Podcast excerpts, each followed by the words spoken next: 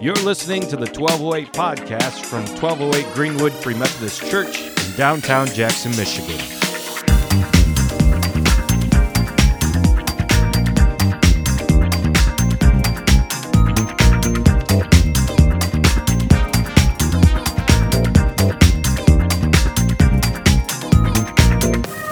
It's so good to be together as, as one body of, of believers, right? This morning, together worshiping the Lord, all seeking the same Father.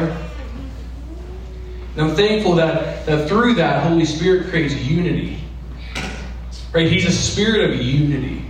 He's creating unity among us as, as believers.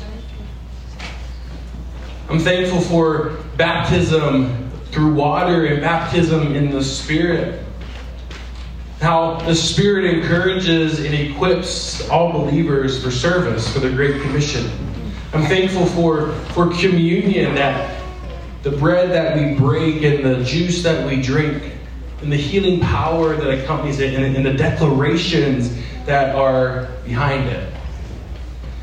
I'm thankful for the supernatural love of God. Amen the supernatural power and love of God that, that heals all disease, that delivers from all the demonic forces, that restores relationships, that revives hearts and souls.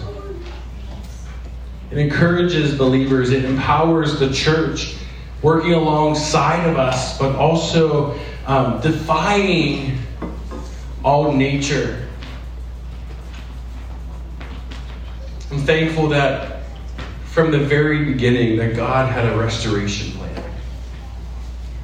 Knowing that you and I would be on a journey that wasn't accepting and honoring to Him, but still want us, still desire a relationship with us. And and this morning, if I could, I just want to just want to remind us, and maybe even enlighten us to three things this morning Jesus' promise,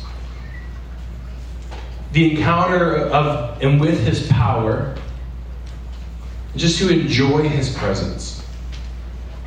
I think for too long, the church has forgotten about Jesus' promise.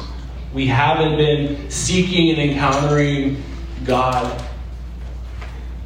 And his presence seems to be a distant memory something that maybe we haven't enjoyed.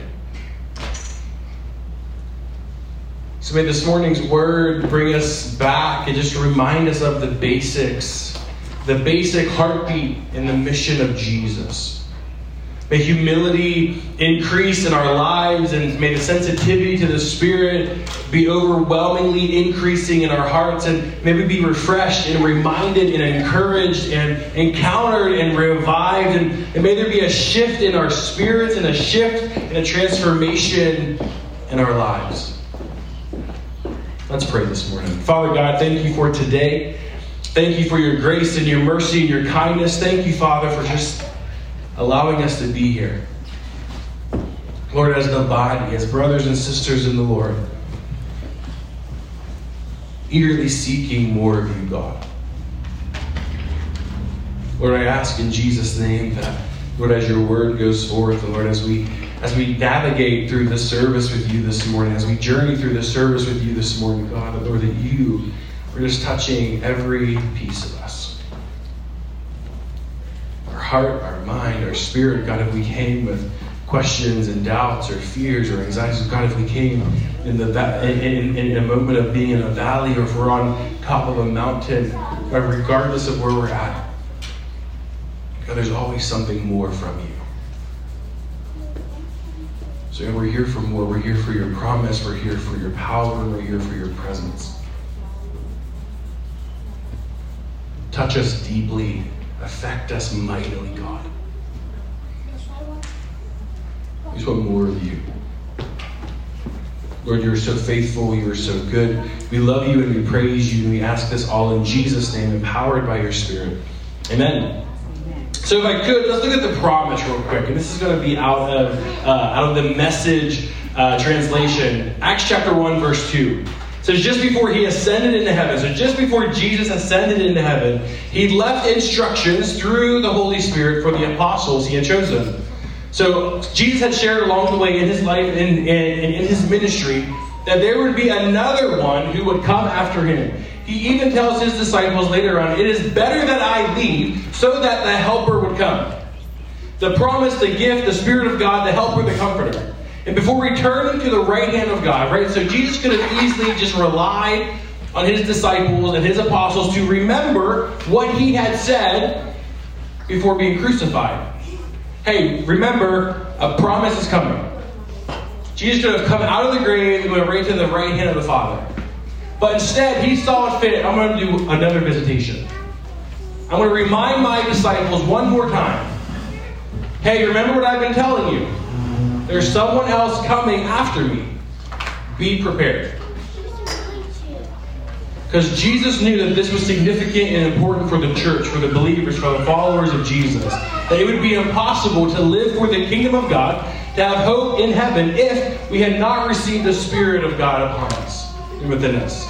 So he continues in verse, in verse 3. He says, And after the sufferings of his cross, Jesus appeared alive many times to, to these same apostles over a 40 day period, proving to them with many convincing signs that he had been resurrected. During these encounters, he taught them the truth of God's kingdom. So here's Jesus. He appears to his disciples. And according to some records, there's at least 11 encounters that Jesus has in these 40 days. Minimum, 11 times. But he taught them more about the mysteries of God's kingdom than what they were understanding. And in this time, he performed many convincing signs for them to believe in his resurrection. If you've read Acts, you would have already discovered that, that it was through these signs and through these miraculous, convincing signs that the church took off and grew. It's why the church increased in numbers. It's how people came by the multitudes to salvation. People are moved by the movement of God. When the presence of God shows up, people's lives are tra- changed and transformed. In verse 4 says, Jesus instructed them, Do not leave Jerusalem, but wait here until you receive the gift that I have told you about the gift, the promise, the gift that the Father has promised. For John baptized you in water, but in a few days from now you'll be baptized in the Holy Spirit. So Jesus gives specific instructions go in, wait. Go and wait, and you'll receive the gift that the Father has promised. Wait and receive. Wait and receive. When's the last time we waited on the Lord? When have we waited in the presence of God? When did we hold on until the Lord moved or spoke? It's easy to go about our day, it's easy to go about a Sunday service and not even consider the reality that God's presence is among us and within us and, and desires to transform us. But he says, Go and wait. This is important and significant to receive the promise that God provides. In verse 6, it says, Every time they were gathered together, they asked Jesus, Lord, is it now the time for you to free Israel and restore our kingdom? Have you asked this question before? Maybe more recently in your life? Lord, when are you going to heal America? When is the world just going to get it? When will the economy stop suffering? When will my life fill in the blank? Pray has some form of that question come out of your mouth or been stirring in your heart or in your mind. And in that question that maybe you ask the Lord, Lord, Lord, when are you going to fix this? Has there been a redirection from the Lord? Because if you notice, he redirects his disciples' question Lord, when are you going to restore Israel? When are you going to destroy Rome and let us come back to the top? But look how Jesus answered them. Verse 7 The Father is the one who sets the fixed dates and the times of their fulfillment. You are not permitted to know the timing of all that He has prepared by His own authority. But I promise you this the Holy Spirit will come upon you and you will be seized with power. You will be messengers to Jerusalem, throughout Judea, the distant provinces, even to the most remote parts of the earth. Time and time again, Jesus wants his disciples, he wants the church to comprehend that his kingdom was spiritual. Mostly spiritually first and foremost spiritual, not political. Right? He wasn't concerned about Israel becoming back as number one country. He wasn't concerned. He's not concerned about America being the number one nation. He's not concerned about, about this country being the number one country. But he's concerned about his people and their hearts to be turned back to him and come into relationship with God the Father. Too many of us are too focused on, on the worldly issues around us. And, and I'm not saying don't be aware. I'm not saying don't do our part as believers. But that should come second to the kingdom of God. Jesus wanted his disciples to be more concerned about eternal things, not the temporary. 1 Timothy 2 says, First of all, then I urge that supplications and prayers and intercessions and thanksgivings be made for all people, for kings and all who are in high positions, that we may lead a peaceful and quiet life godly and dignified in every way. This is good, and this is pleasing in the sight of God our Savior, who desires all people to be saved and to come to the knowledge of the truth. When Jesus made the promise in this moment, he didn't give any concern for their question of God, when are you going to restore Israel?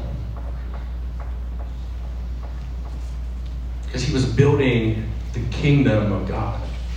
He was building the kingdom of heaven. You see, the world is already a part of the redemption plan of God. Like, he already has a plan. That's why Jesus is coming back. God has a plan for the world, but He has called you and I to be a part of that plan. And you and I are able to be a part of that plan because we've received the promise that Jesus gave His disciples all those years ago.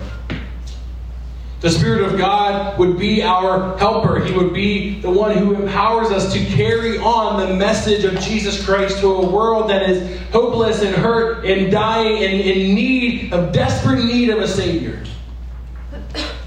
And as a people, we need to pay more attention, to be more attentive to heaven and the truth that God provides, and less on the world, its chaoticness, and its opinion but instead use our, our view of heaven as a lens on how to interact in the world around us. The promise of the Spirit was received as there was obedience. Right? They obeyed Jesus' instructions to go and wait. And the promise of the Spirit, the helper, the counselor, took place. And it led them to receiving that promise. So this promise provides this power. Right? So Jesus said, Go and wait, and you will receive the promise, the gift from God the Father. In Acts chapter 2, the day of Pentecost, verse 1 on the day of pentecost as it was being fulfilled all the disciples were gathered in one place the disciples were gathered in one place about 120 in, in total they were all about to experience this outpouring of the promise this outpouring of the spirit of god the Comforter, the power of heaven. It says, Suddenly they heard the, the sound of a violent blast of wind rushing into the house from out of the heavenly realm. The roar of the wind was so overpowering, it was all anyone could bear.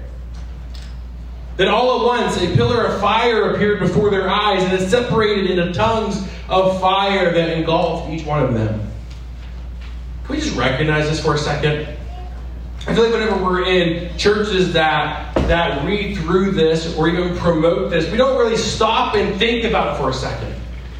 So there's less than 120 of us in here, but imagine there's 120 of us in here. And this is the upper room, not the first, not the first floor. And all of a sudden, this rushing wind comes in. And this pillar of fire appears and it separates and lands on every one of us.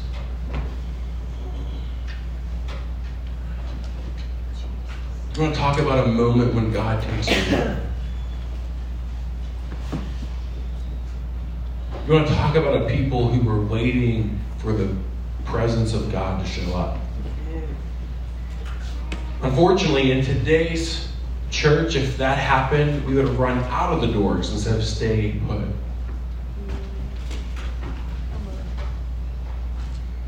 Because our concept and understanding of God is too minute.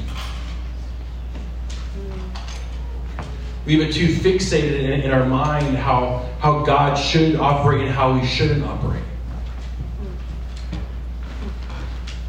In more ways than one, over the course of our church history, we have stripped God more and more of His power.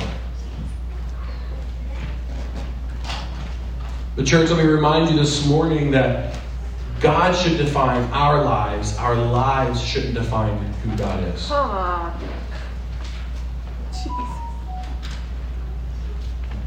And I think if we can get to that place of humility and surrender, say, God, I don't know anything. But I know that I need you. Remove any kind of restrictions I have put upon you, any misconceptions I, I view you through. And Lord, just be you and show up. I think if, if as the church, if we got to that place, we would see these empowering, impactful, affecting, influential moments and meetings with God. As we just wait and seek. In verse 4, it says they were all filled and equipped. So the sound of the rushing wind came in, the pillar of fire appeared, it separated on each and every individual, and every believer who was there was empowered and equipped. Filled and equipped with the Holy Spirit, and were inspired to speak in tongues, empowered by the Spirit to speak in languages they had never learned. In his book, Baptism in the Holy Spirit, James Dunn says, in one sense, Pentecost can never be repeated. For the new age is here and cannot be ushered in again. But in another sense, Pentecost, or rather the experience of Pentecost, can and must be repeated in the experience of all who would become Christians. As the day of Pentecost was once the doorway into the new age, the new covenant because of Jesus, so, so entry into the new age can only be made through the doorway, that is, through receiving the same Spirit and the same baptism in the Spirit as the 120 did. This, of course, is why the, the great thing which Peter offers above all at the conclusion of his sermon is the gift of the Spirit.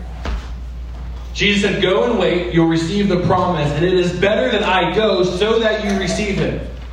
The day of Pentecost comes, as they had waited, the Spirit was poured out, and all were filled and equipped. Today, we need a modern day Pentecost not to enter into this new age, this new covenant with Jesus, because this is the new covenant period. But a Pentecost that would shake us up and would shake off the things that have bound us so tightly and never allow us to be settled back down again. One that breaks our unwillingness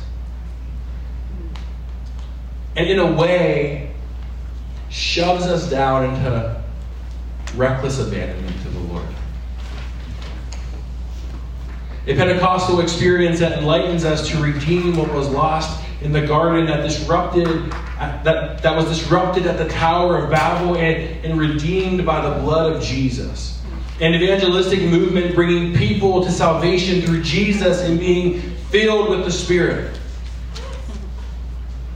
So here they are in the upper room, filled with the Spirit, and it says, Now at that time, there were Jewish worshippers who had immigrated from different lands to live in Jerusalem. When the people of the city heard the roaring sound, crowds came running to where it was coming from, stunned over what was happening because each one could hear the disciples speaking in their own language.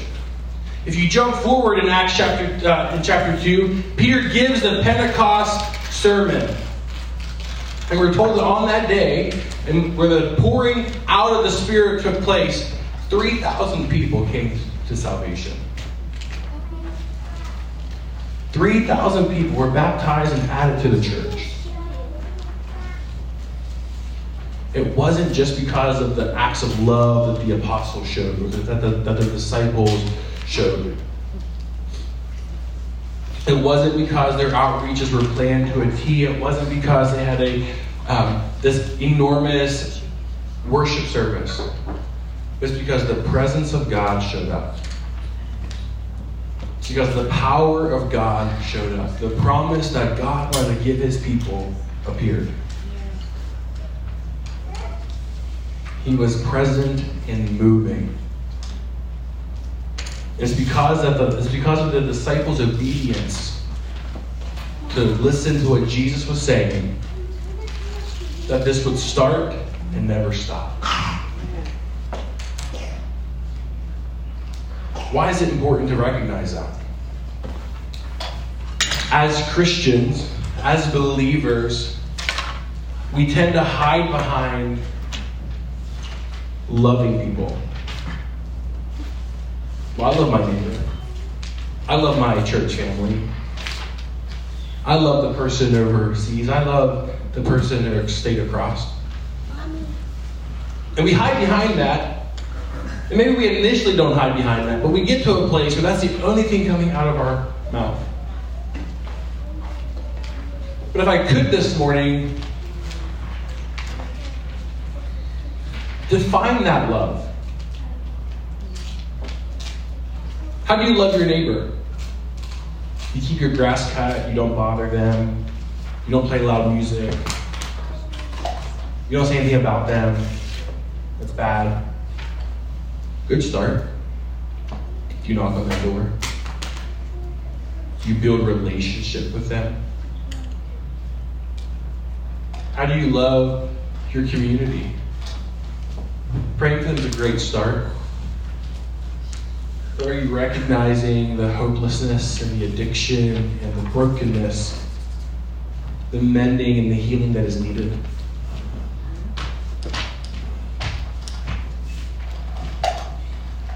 Right? The power of God is necessary. Love's the beginning, but it's not the end. Right? You love, and then on that journey, that love. Uh, we talked yesterday in, in the evangelism track. You need the power of God to mix with the willingness of us as a people to morph, to kind of morph together to create love evangelism.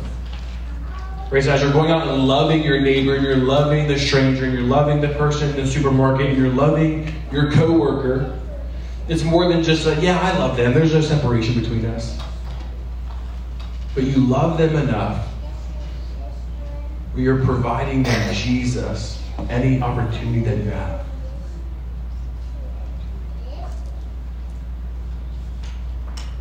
Not relying on our own power or our own effort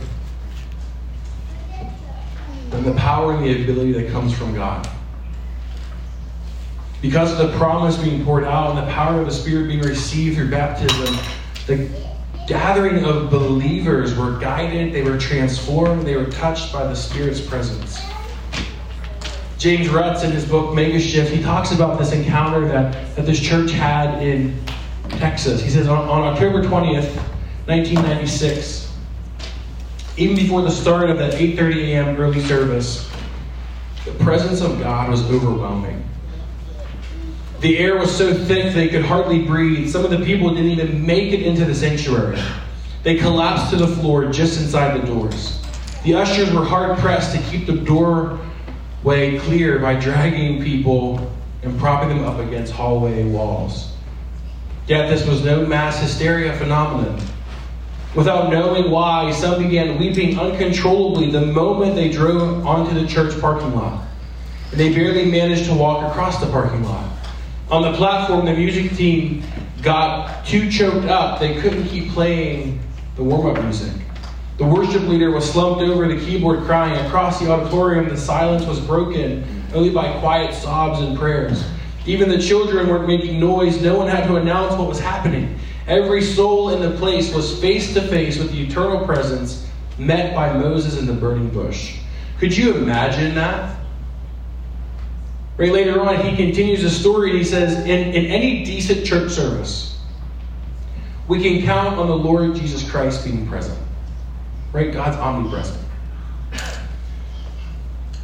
But he's at least a quiet observer. Wherever the Bible and worship are part of the program, God is pleased and present. His Spirit may do great things. But on occasion, when He is allowed to completely take over the running of a meeting, His presence can be so heavy and so wonderful that you feel like you are swimming under a hundred feet of living water. And I think James is onto something when he's talking about this experience. The church today as a whole fails to give attention to the Spirit of God. Y'all are blessed to have Pastor Jamin as your pastor. Amen? Amen? Right? He's a pastor after God's heart, seeking the Lord and, and, and encouraging you and challenging you to don't stay in the status quo, but to seek God and the Spirit of God in your life personally and daily.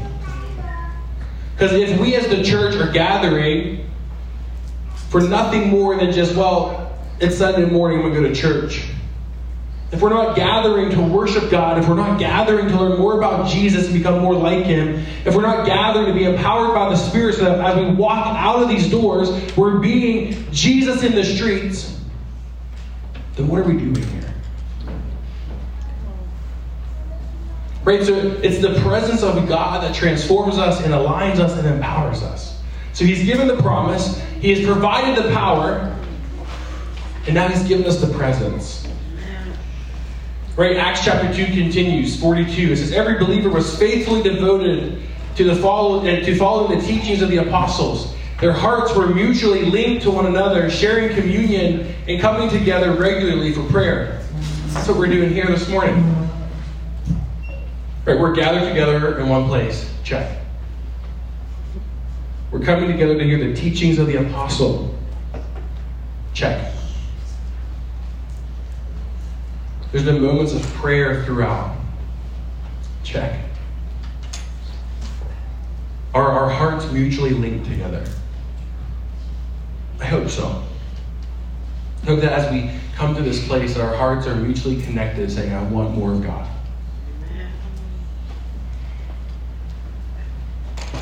And if so, check. Let's check that one off. And we're going to be taking communion this morning. Check.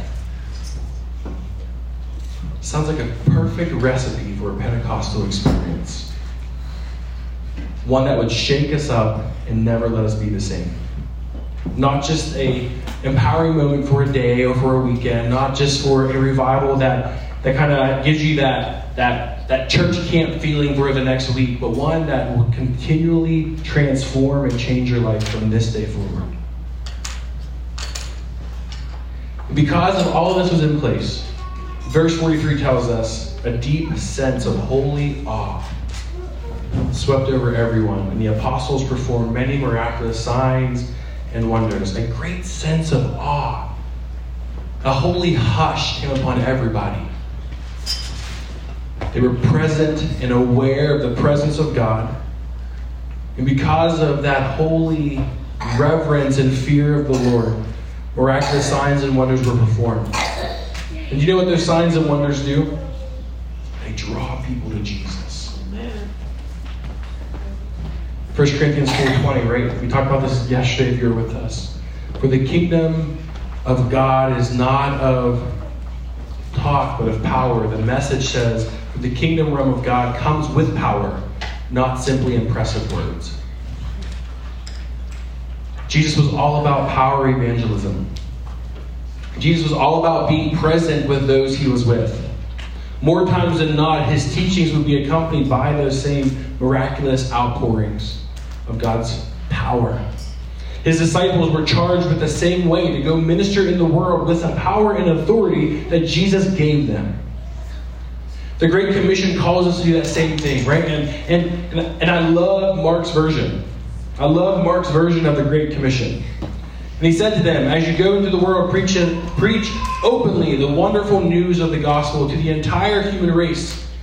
Whosoever believes the good news and is baptized will be saved, and whoever does not believe the good news will be condemned. And there's more. And these miracle signs will accompany those who believe. They will drive out demons in the power of my name. They will speak in tongues. They will be supernaturally protected from snakes and from drinking anything poisonous. They will lay hands on the sick and heal them. When's the last time you were practicing that in your life? I'm not asking when's the last time you saw results. When's the last time you practiced that in your life? When's the last time you spoke the word of God to somebody? When's the last time you laid hands on somebody to pray for healing? When's the last time you just sought the Lord, took the revelation that He gave you, and delivered it to somebody else? Right? These are an expectation as believers of Jesus. We're called to be obedient to that. The result aren't up to us, they're up to the Lord. But if we go back to the first part, if we obey, the promise will come to fruition. If we obey the Great Commission, we'll start to see that taking place. We'll start to see those who are possessed and oppressed be set free. We'll see those who are sick and ill and lame be healed. We'll see the multitudes come to know Jesus. You'll see your community starting to be changed and transformed. It says that all believers, verse 44, all believers were in fellowship as one body and, and they shared with one another whatever they had. Out of generosity, they even sold their assets to distribute the proceeds to those who were in need among them. Daily, they met together in the temple courts and one another's homes to celebrate communion. They shared meals together with joyful hearts and tender humility. They were continually filled with the praises of God, enjoying the favor of all the people. And the Lord kept adding to their numbers daily. They were filled with praises to God. Hallelujah. They were so engulfed in the love of God and the presence of God that all they could do was worship Him. And because they were so connected with God, they had favor with all people. They had favor in their community. And then the Lord added to their number daily. Signs and wonders, the power of God attracts people to God.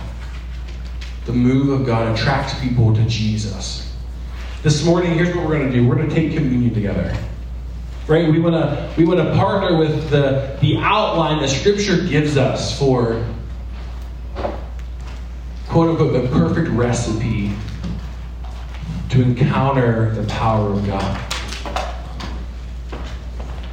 And we take communion for a variety of purposes. The most common purpose is to remember the sacrifice that Jesus gave. To remember his sacrifice, but also his resurrection. Where he says, Take and eat the bread, it represents my body. Take the juice and drink, it represents my blood. But if, if I could this morning, let me prompt that communion is just a little bit more. It's a little bit more than just, hey, remember the sacrifice that Jesus gave. Like that's the most significant one. Amen? But communion, it's a whenever we take it, it's a declaration. It's healing. It creates unity. It, it provides empowerment. It's, it, it's a declaration that, that we are saved by the Lord Jesus Christ, who has all power and all authority. We serve a risen Savior, not, not one who is just an idol, not one who is who is false, but one who is no longer in the grave, but alive and well and moving today. It's it's healing. Right? We're told by his stripes we are healed. And I believe that as we take communion, that healing takes place in our lives. Individually, spiritually, mentally, emotionally, physically, but also corporately.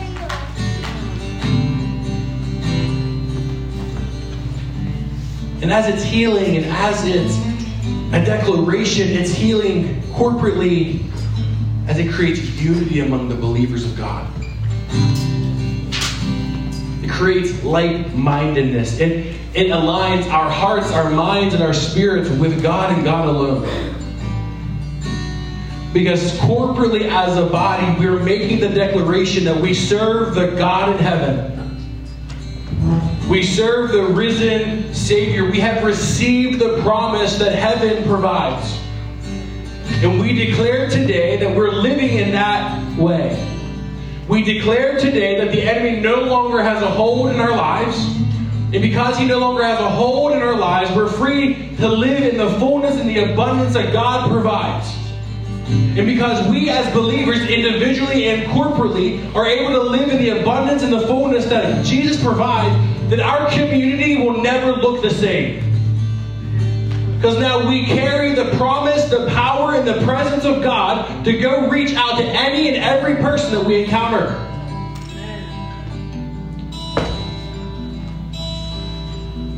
So I want to do two things today as we take communion.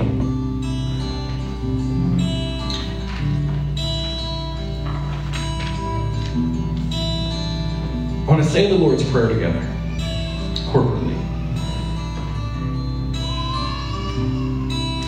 But before we do that, if we could just stand together this morning. Scripture warns us to not take communion in an unworthy manner.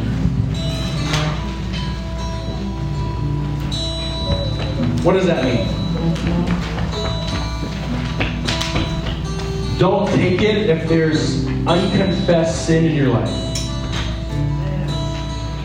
Don't take it if you don't realize that communion is this celebration and remembrance of Jesus, God, the Savior, who has died for you. Don't take it out of pride, but humility. We need to take that warning from Scripture seriously. So before we enter into communion, just take a moment with the Lord and allow Holy Spirit to search your heart and your mind, your soul. Let him search your life. Have a moment of self examination right where you're at. Say, God, is there anything between you and me that would be a hindrance and as I take communion?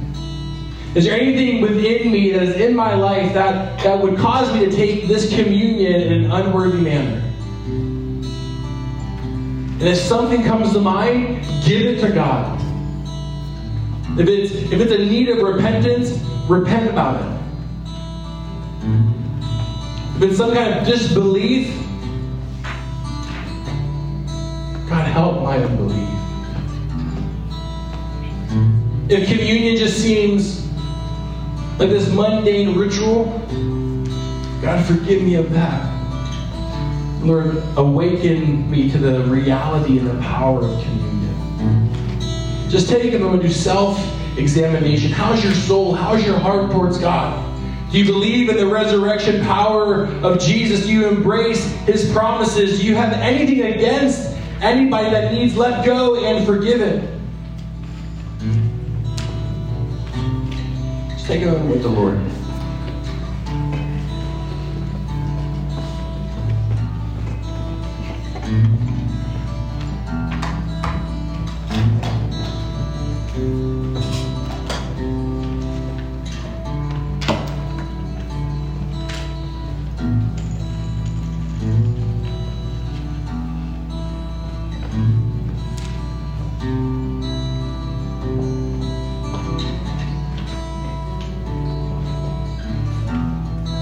Father God, just across this room this morning.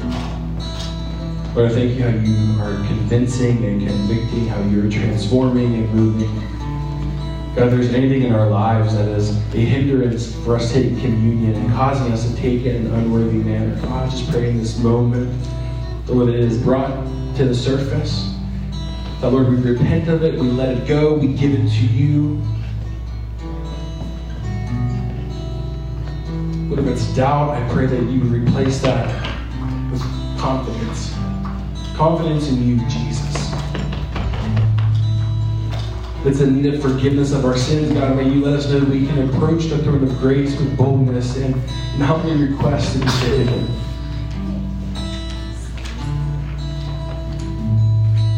Lord, just across this place, but I pray you create unity among us. Unity with you first and foremost, but a unity with our brothers and sisters. Eagerly coming together to seek you, to worship you, to want more of you, to be transformed by you, God. As we enter into communion this morning, we're going to pray that it is healing for us. It's a declaration for our lives. It's a declaration to the enemy. He no longer has the authority or the power in our lives because we serve the risen Savior.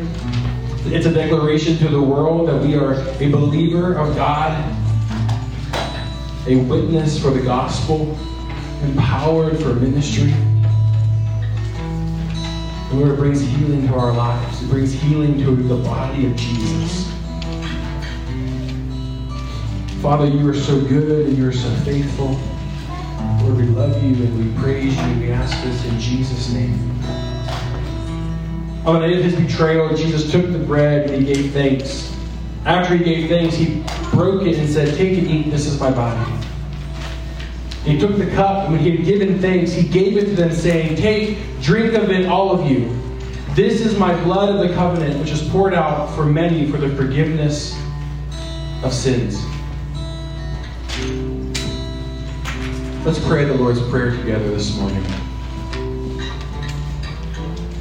We have that slide up, please. Our beloved Father, dwelling in the heavenly realms, may the glory of your name be the center on which our lives turn. Manifest your kingdom realm and cause your every purpose to be fulfilled on earth just as it is in heaven. We acknowledge you as our provider of all we need each day. Forgive us the wrongs we have done as we ourselves release forgiveness to those who have wronged us. Rescue us every time we face tribulation and set us free from evil. For you are the King who rules with power and glory forever. Amen. Communion is set up over here along the wall. As you are ready to receive and partake of communion, I would ask and invite you to go that way. And if you could, just as you take of the bread and of the juice, whatever you're in need of today, if it's to, to declare in your life that you serve the risen Savior, make that declaration as you partake of it. If you're in need of, of healing, make that request before the presence of God. Amen.